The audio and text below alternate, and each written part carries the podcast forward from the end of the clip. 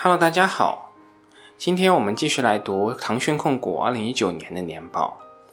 我们再来简单看一下腾讯控股二零一九年的业绩。腾讯控股二零一九年度实现营业收入三千七百七十二点八九亿，相比较二零一八年度的三千一百二十六点九四亿元，增长约百分之二十点六六。如果从横向的角度来看，腾讯控股确实是非常的稳的。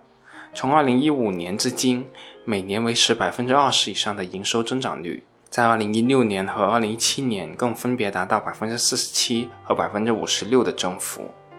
对于如此体量的公司而言，确实是比较惊人的。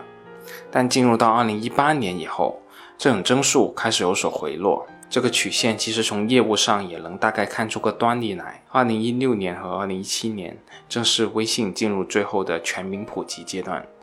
充沛的流量在一定程度上带动了各项业务的起飞，而随着流量增长逐渐趋平，在未出现新流量风口的情况下，营收增速放缓也是很自然的。如果换成是销售毛利率的口径，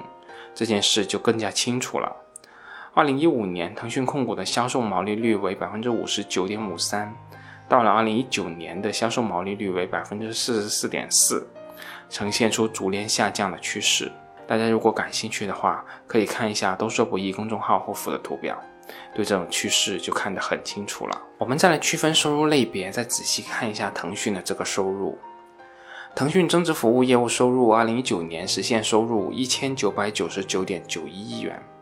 同比增长幅度为百分之十三点二二，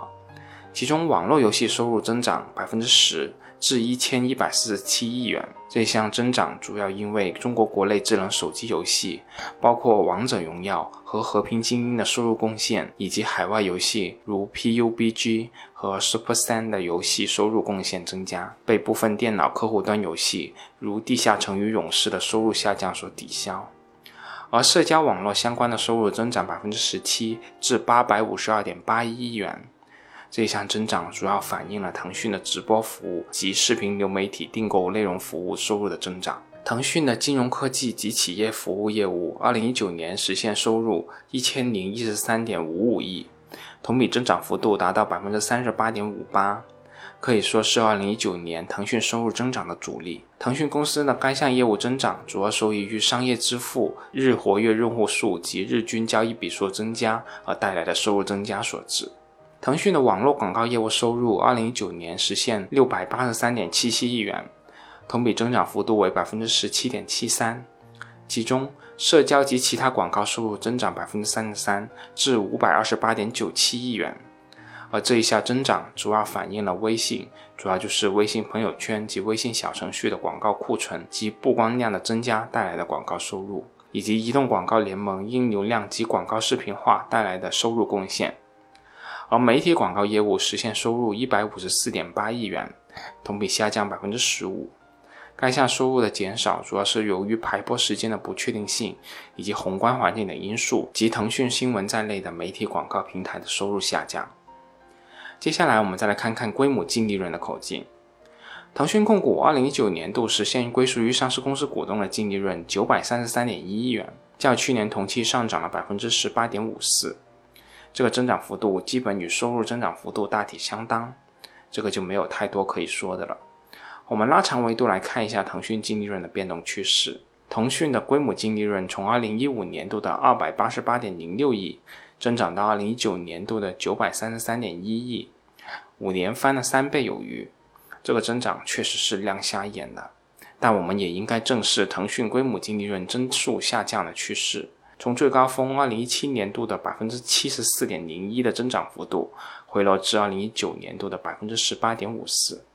从这个角度而言，我们对腾讯公司的预期确实适合稍微放低一点的。腾讯二零一九年度经营活动产生的现金流量净额是一千四百八十五点九亿元，大幅高于公司当年的净利润金额。对于这样一家公司，这一点没什么好担心的。腾讯公司二零一九年度净资产收益率为百分之二十四点六八，二零一八年度的净资产收益率为百分之二十七点一六。说句实在话，这个净资产收益率确实比我预想中的要低一点。对于互联网这种轻资产公司，最有价值的资产和护城河都不会在财务报表上反映出来，净资产收益率不是应该更高吗？不过也可以理解，腾讯公司为了占坑，其实也投了相当多不盈利的公司和业务，这些业务在很大程度上会拉低整家公司的净资产收益率。说到这里，其实腾讯公司二零一九年的总体情况就说的差不多了：成熟的业务、成熟的公司、稳定的财务。但最后说句题外话吧，其实腾讯一直以来有一个问题困扰着我，就是到底应该怎么给腾讯估值？对于腾讯的确定性，我想我们大家都知道，这个能够成为中国一项基础设施的软件以及巨量的客户群体所蕴含的价值是毋庸置疑的。但另一方面，腾讯这一两年的增长点确实没几个，是否可以支撑腾讯持续的高估值呢？到底腾讯应该值多少钱？我想这是一个关键的问题。在这个时刻，我才深刻的理解巴老所说的能力圈。如果我们自己无法对一家公司应该值多少钱做出自己的判断，那这家公司肯定就不是在能力圈里的企业。我也尝试了几种方法对腾讯这家公司进行估值。但个人感觉都有点难以说得清，也不知道算出来这个所谓的估值有什么存在的意义，所以我最后还是想请教一下大家：腾讯的价值你们说得清吗？应该怎么去估值呢？就我个人而言，还是比较喜欢那些毛估估就可以算出来的价值。如果我们拿着计算器都算不清楚的公司，我个人还是有点忐忑不安的。好了，这次就先说这么多，我们下次再见吧。